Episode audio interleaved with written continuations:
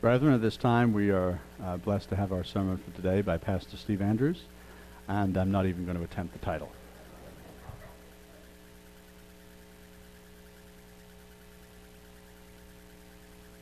I don't know why he didn't brave that one.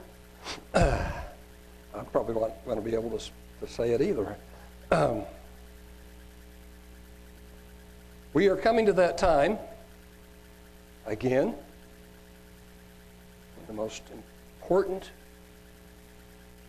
day, evening, in a Christian's life is coming up upon us. And it's called the Passover. And Jesus actually commanded us to come together and partake of that evening. And then Paul gives us instructions about that evening in 1 Corinthians, the 10th chapter, 11th chapter. Let me get my book and my stuff open here, so I'll be ready to do this. 1 Corinthians 11.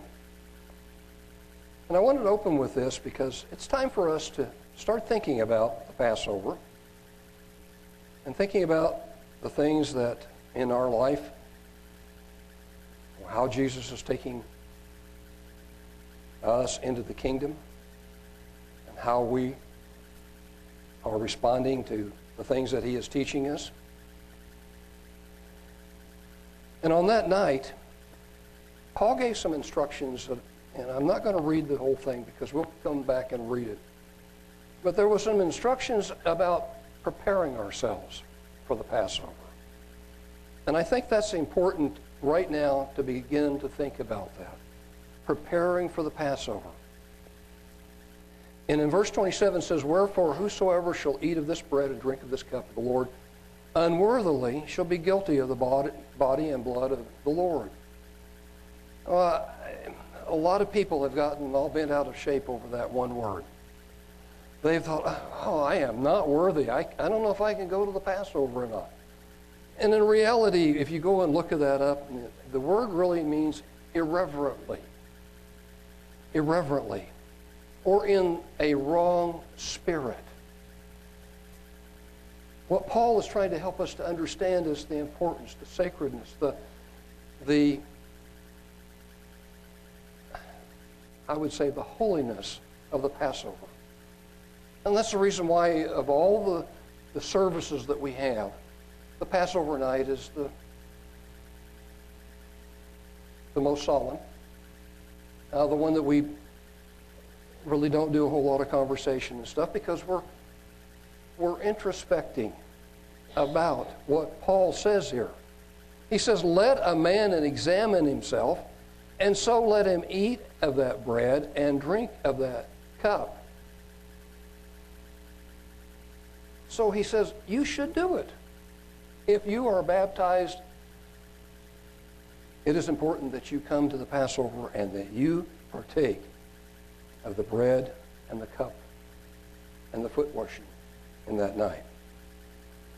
He says, For he that eats and drinks irreverently or in the wrong spirit eats and drinks judgment to himself, not discerning the Lord's body. So, the importance of what Paul is saying is that we are gathered together in that memorial service to try to come to a better understanding of the sacrifice of Jesus Christ, of the redemptive process that He is continuing to do in our life. It has not stopped, it continues. This redemptive process that Jesus is constantly doing, and we come as a memorial once a year together on that Passover evening. Well, in selecting the message today, I actually happen to have a book sitting right on my bookshelf, which is right on my bed, and I can't miss it. It's sitting right, at, right in front of me. And I grabbed a hold of it and I pulled it out and I started reading. And it's actually a book called Hebrews, verse, verse by verse by William R. Newell. So I would like to go through as much as I can today. Hebrews, the 12th chapter. And by the way, Hebrews is, is, is the book on these days to go through and to think about where Christ is and what he is doing for us right now because he is alive. I appreciate the music that we had today. They, they were so profound and so uh, much into what I was thinking about and what I have been mulling over for at least a week and maybe a little longer than that. So let me read the first four verses here, and we'll just get a we'll get a broad view of these first four first four verses. I actually have seven points, and I don't know whether I'll be able to get to all of them because I do I do want to take my time as we go through this. I want to I want us to absorb it. I want us to think about it. I want us to, to grasp what the author is talking about. He says in verse 1 Wherefore, seeing we also are compassed about with so great a cloud of witnesses. Let us lay aside every weight and the sin which so easily, uh, which does so easily beset us, and let us run with patience the race that is set before us, looking to Jesus, the author and finisher of our faith, who for the joy that was set before him endured the cross, despising the shame, and is set down on the right hand of the throne of God. For consider him that endured such contradiction of sinners against himself, lest you be wearied and faint in your minds. You, none of us, have resisted to blood, striving against sin. Excuse me. I don't know why it always happens. When I get to here to start talking, my nose starts running. But it does, and I apologize. Wherefore looks back. Wherefore, seeing we also are compassed about, goes back to chapter 11, doesn't it? Let's, let's pick it up in, in, in verse 33 of chapter 11. Who through, who through faith subdued kingdoms? And I'm not going to read all of chapter 11. It's the faith chapter, you know that, and all of the ones that are mentioned in there, and Abraham, Isaac, Jacob, all of the ones that are mentioned in there. But I want us to I want us to pick up this last part here and think about this. Who through faith subdued kingdoms, wrought righteousness, obtained promises, stopped the mouths of lions, quenched the violence of fire, escaped the edge of the sword out of weakness, were made strong, waxed valiant in fight, turned to flight of armies of, uh, of the aliens. Women received their dead raised to life, and others and here is the, the point others were tortured, not accepting deliverance that they might obtain a better resurrection. If you want an interesting study, find the word better and go in and see all of the different places that that word is uh, put out in the, the book of Hebrews. I think you'll be extremely encouraged because it talks about better resurrection a better covenant, and of course, our the uh, our Savior Jesus Christ.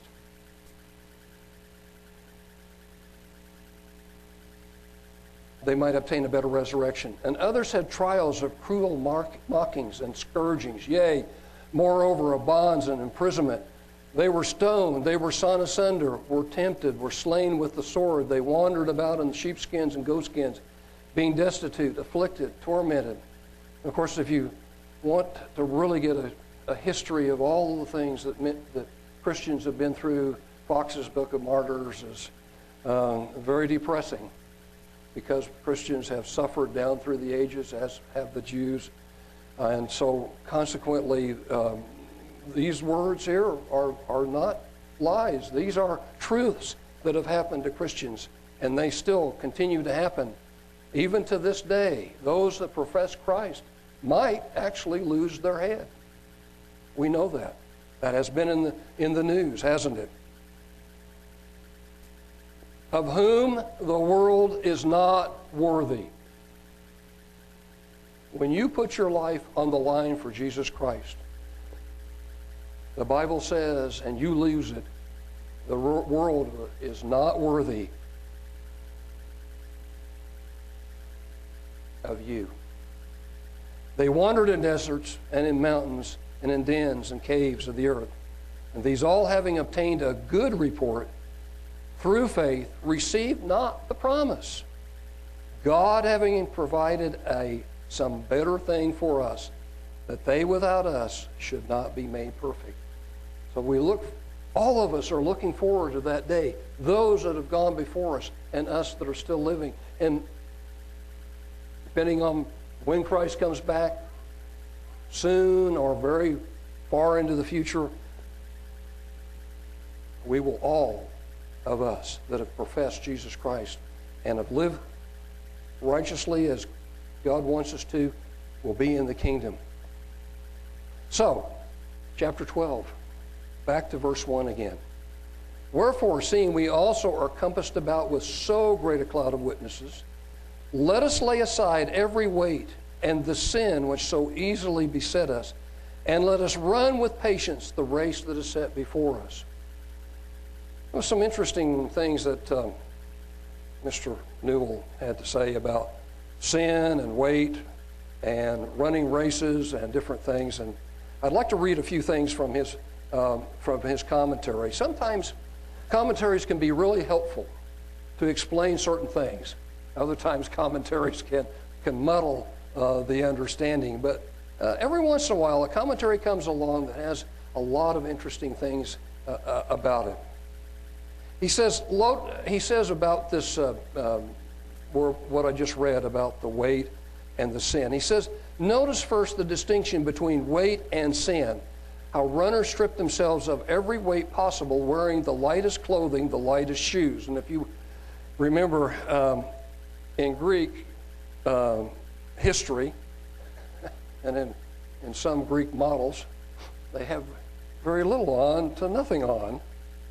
And, and they would run or do any sport with the lightest amount of things on. I remember when I was uh, in high school, I hated to run.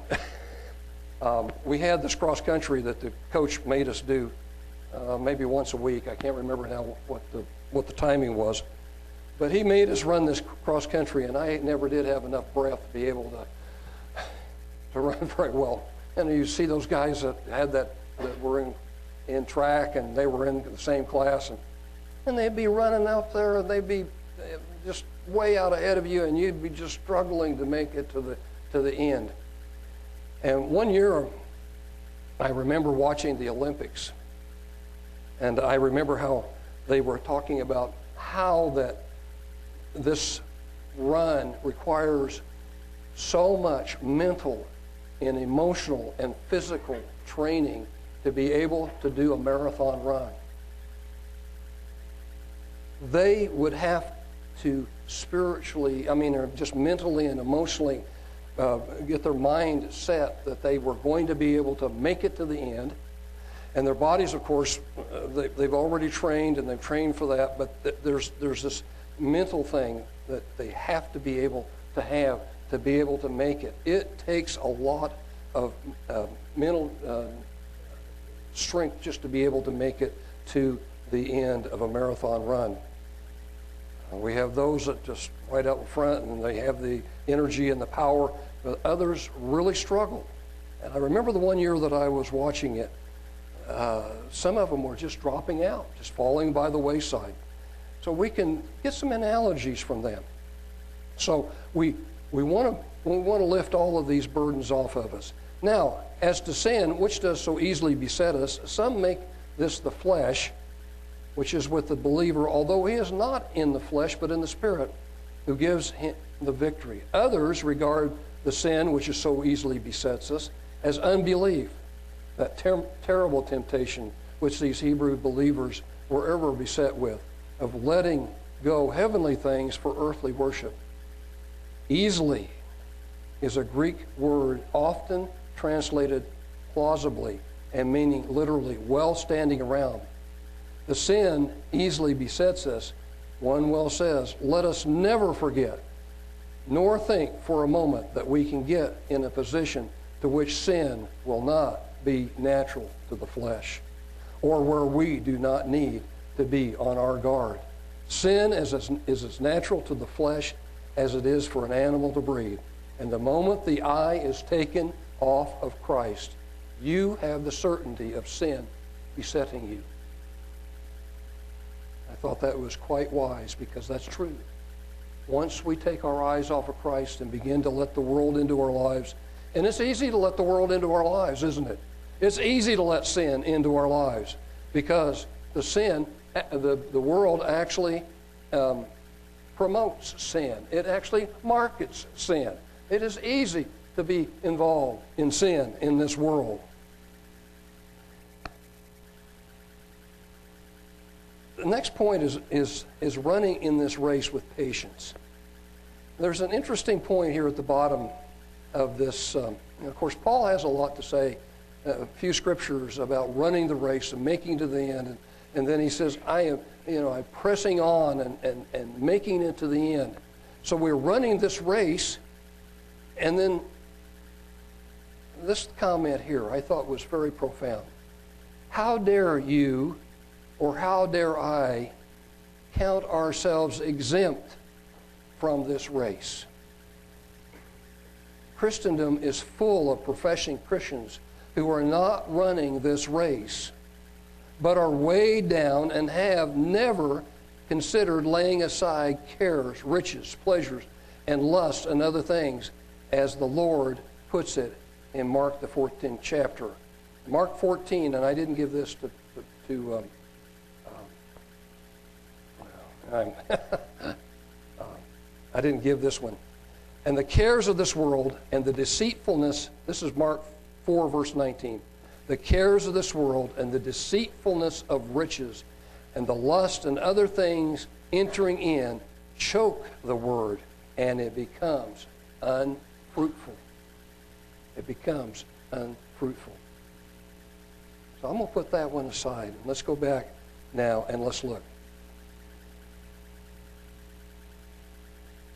So we're running the, the race with patience, but we're, we're, we, have, we have a very interesting thing. We're running this race, but we, we have the author and finisher, and R, O U R, is in italics.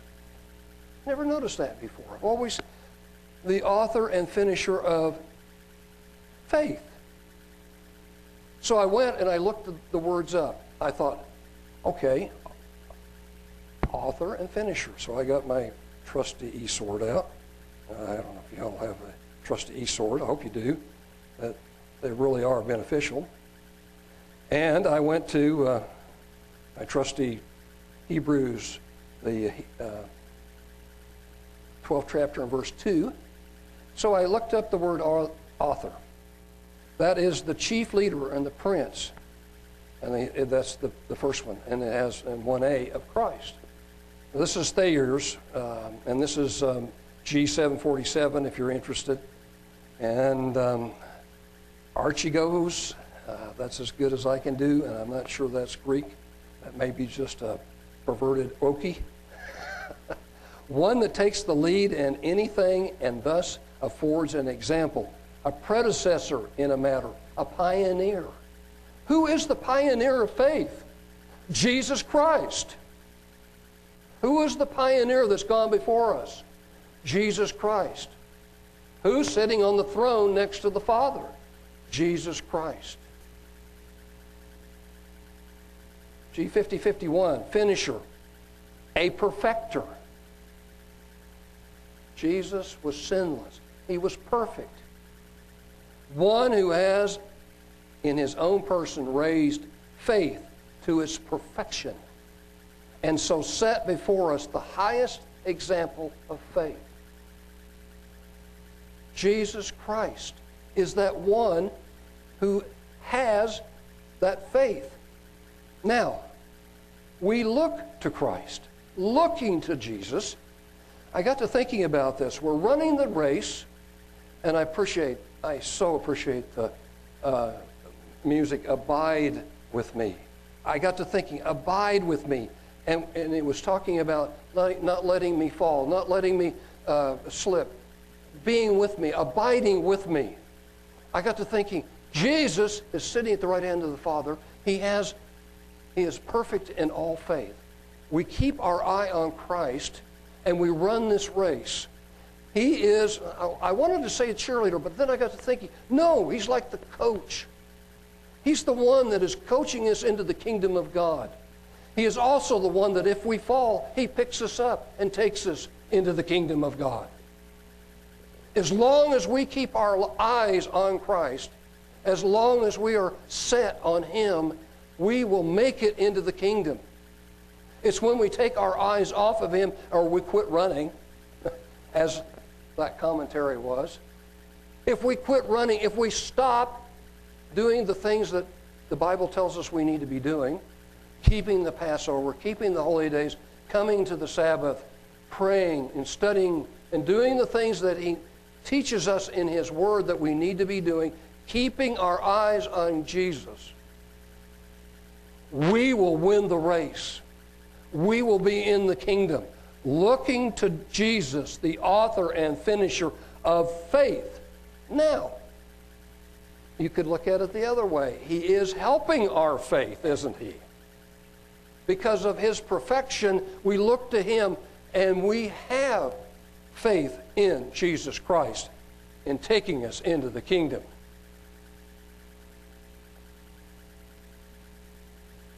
He says, For the joy that was set before him, endured the cross, despising the shame, shame, and is set down on the right hand of the throne of God. He said, All power was given unto him in heaven and earth.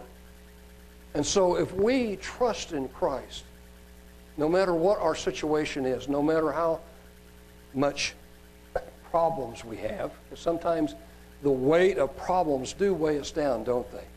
Sometimes we are bogged down with different things like physical illnesses. Uh, and maybe we just get involved in different things that take us away from Christ. And those weights need to be taken away, just like Jesus said.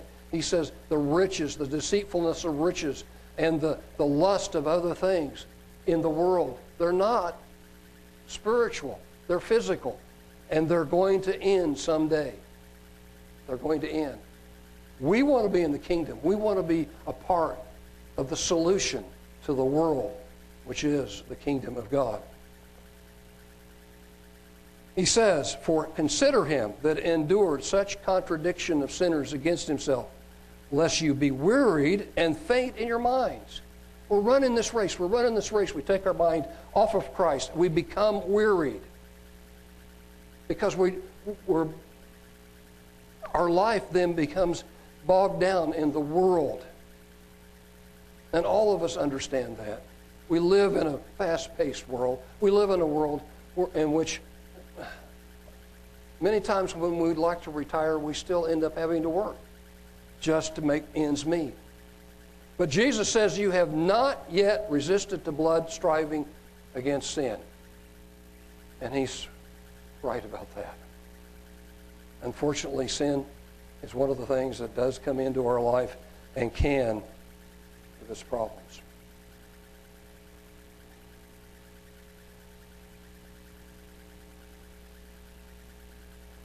The next section I've got here is uh, chastising of sons. This is part three. I, part one was the cloud of witnesses. Part two was laying aside the weight of sin and, and running the race and, and looking to Jesus. I've often had a little problem with this section here because I've, I've, I've really had to, to mull it over and to think about it. Um, because it says that if, if God loves you, He's going to chasten you. Oh, I mean, He loves us, but He's going to spank us? he, he's, He's going to do what? You have, for, you've forgotten the exhortation, verse 5, which speaks to you as to children. My son, despise not you the chastening of the Lord, nor faint when you are rebuked of him. And you can look that up in Proverbs uh, 3, verse 11. It comes right out of the scriptures because it's interesting that God chastises us, and sometimes we, we don't know whether uh, because of what we're doing, we're, we're having problems and, and this is chastisement or what. But I, I got to thinking about these things. How does God work in us? Were you affected by what the songs that we had today, the music that we had today? Did that speak to the spirit that dwells in you? Did that help you? Did that strengthen you? How about somebody that, that really has, and that's not me, but that really has the ability to preach and teach? And he, and he reaches out to your spirit and helps you to overcome, let's say, a, a weakness or a sin or something, because he, he really affects your spirit and you are, are affected. He reaches out with a word that brings you. So, with these things, when you come, because the Bible says not to forsake the assembling of yourselves together. And God's Holy Spirit is in this room because the Spirit is in all of us, and so He's here with us. And the, and the Savior is here with us. And so now He's, he's affecting us through His Word. He's teaching us, training us. And if we need chastisement, let's say that we're doing something we're not supposed to be doing, He's He's talking to us. You should be doing something different. You should be praying more, studying more, whatever it takes. You should be changing. So, for whom the Lord loves, he chastens and scourges every son whom he receives. If you endure chastening, God deals with you as with sons. For what son is he whom the Father chastens not? But if you be without chastisement, whereof all are partakers, then you are illegitimate children and not sons. I'm not sure I want to ask God to chastise me, but I would like to ask God to help me to understand where I need to change.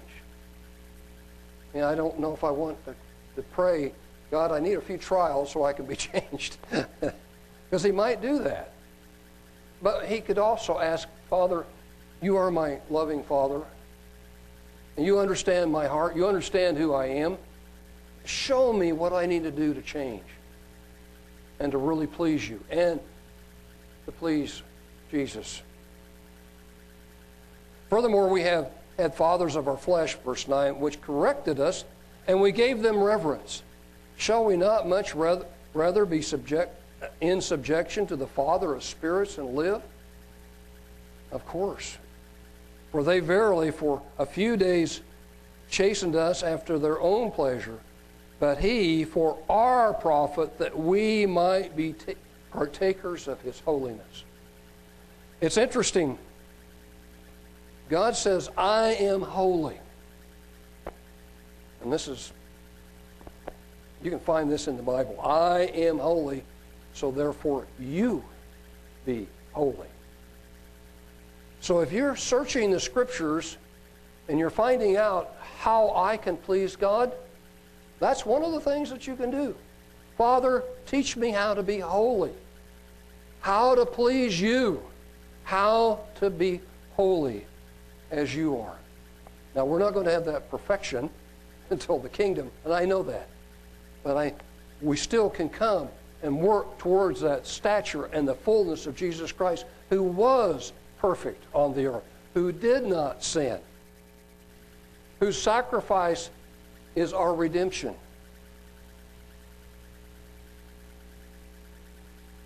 And so we see that we might be partakers of his holiness.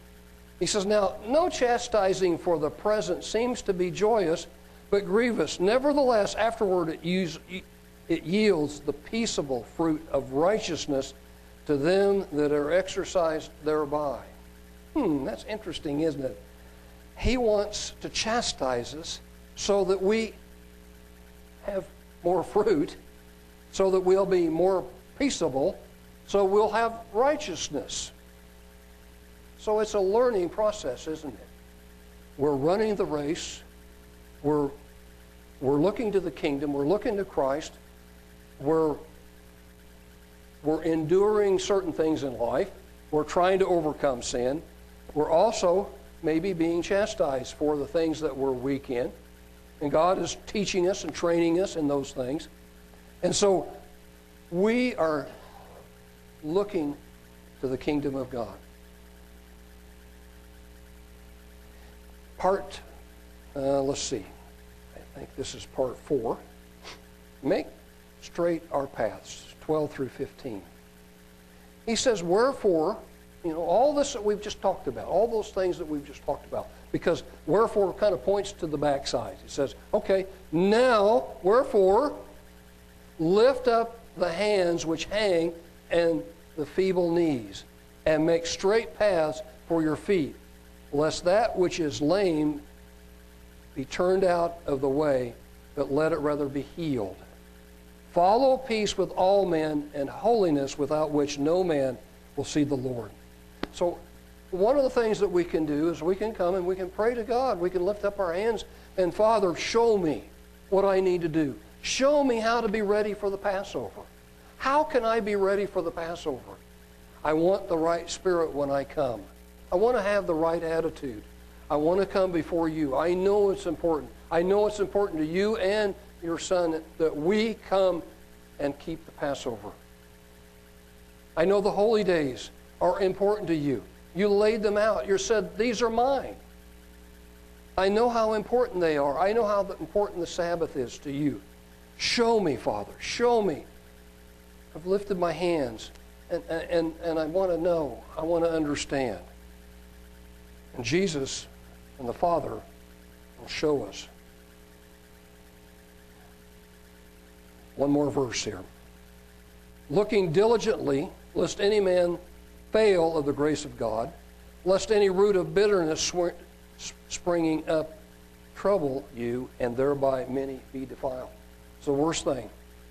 Roots of bitterness creeping in, not being able to forgive, and letting bitterness just grab a hold of a person. It is one of the things that will take a person out and away from God faster than anything, allowing bitterness to, to, to come in. And it just, um, it's, it's really sad. He says in verse 16, this is, um, um, I, I wrote a note here in verse 14. Let's go back. Follow peace with all men and holiness without which no man shall see the Lord. He said, out of step with the world, following Christ, I am holy, so you be holy. That's what I, I wrote. Out of step with the world.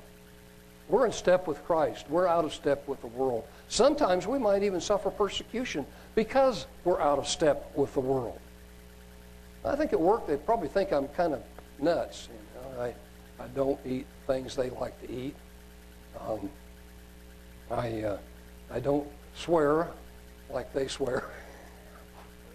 and uh, what's interesting, they've, they've learned, they've learned uh, I don't have anywhere near the cuss words around me anymore that I used to have. Wow, that doesn't, I, I think they say, okay, he doesn't say anything. I'm just not going to say anything. We'll just talk naturally. Now, if I go out in the in the other area, um, Katie bar the door. I just have uh, whatever they whatever they're talking about. So I, I have to put up with that. But it is something that um, God is showing that we need to understand.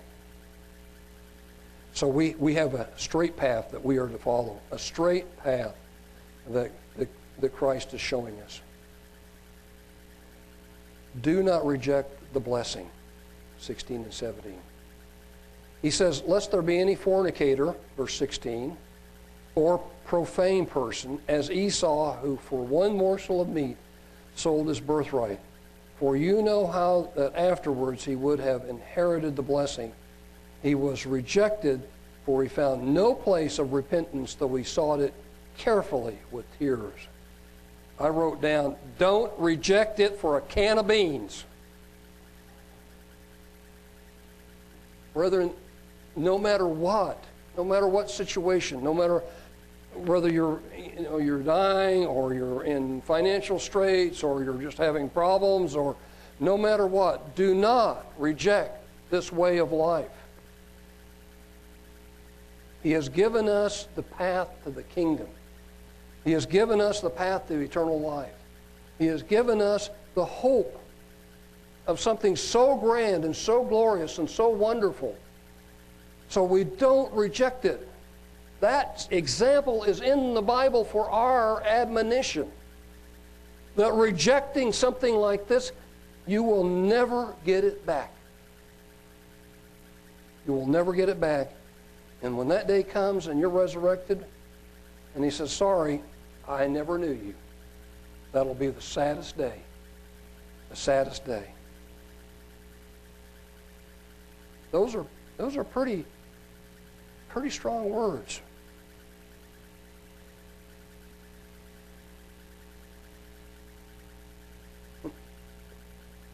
I love this one. I call it to Mount Zion. I wish there was a way.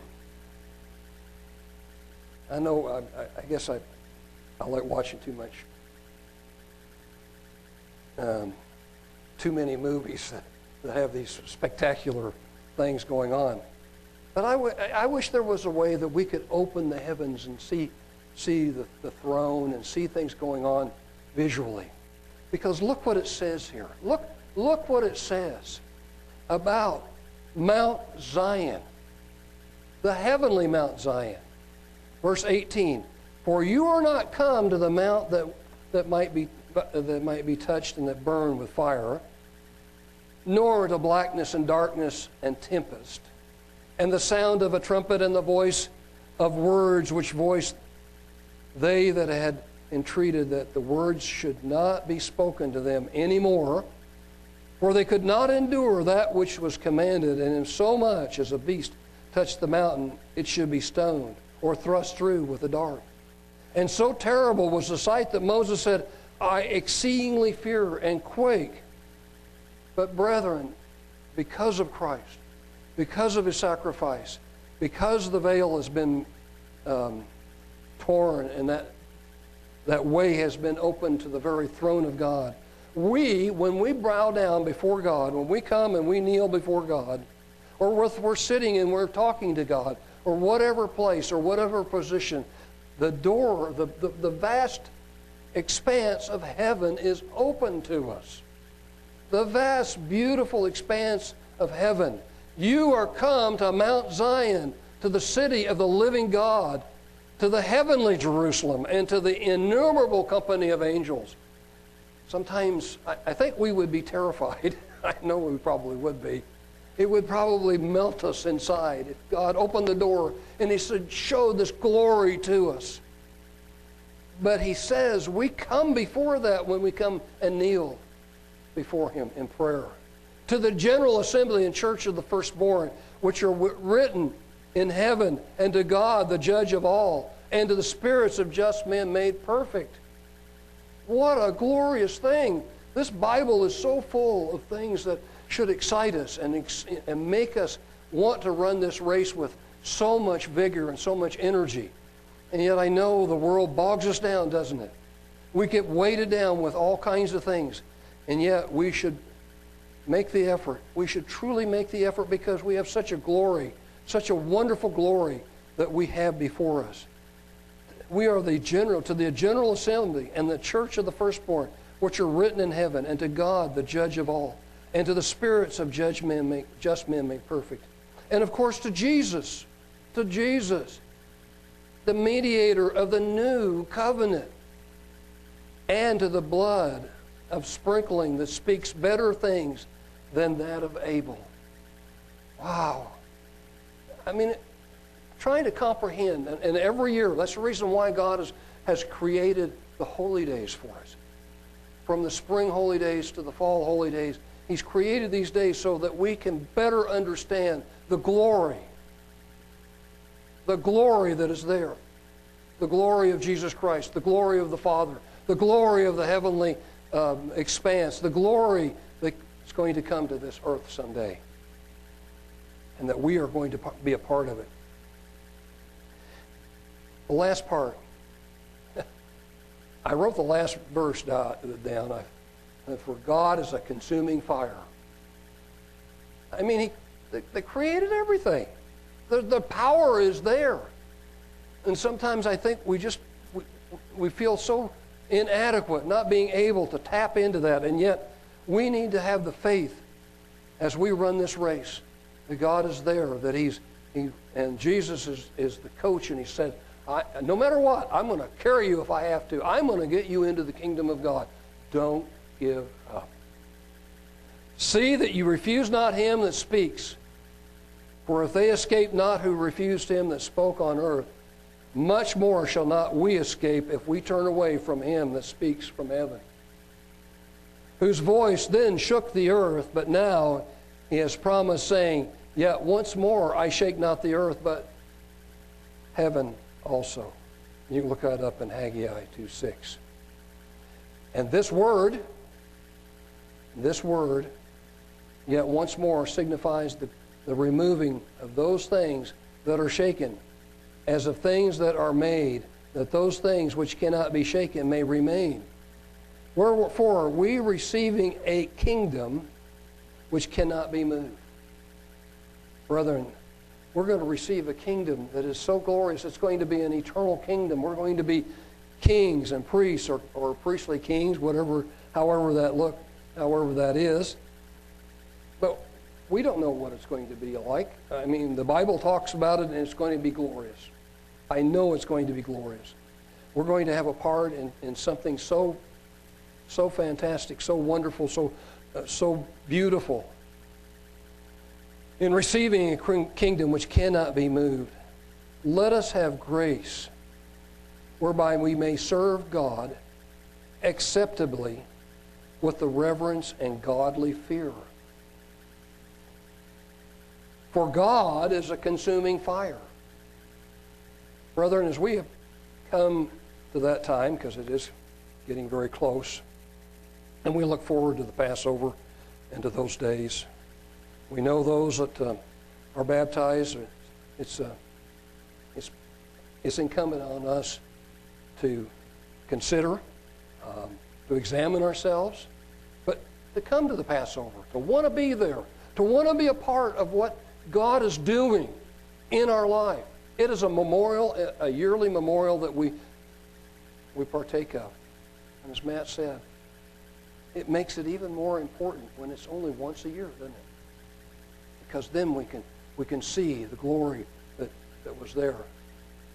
Christ sacrificed only once. Only once for each and every one. And he sits at the right hand of the Father today and will get us into the kingdom if we don't give up.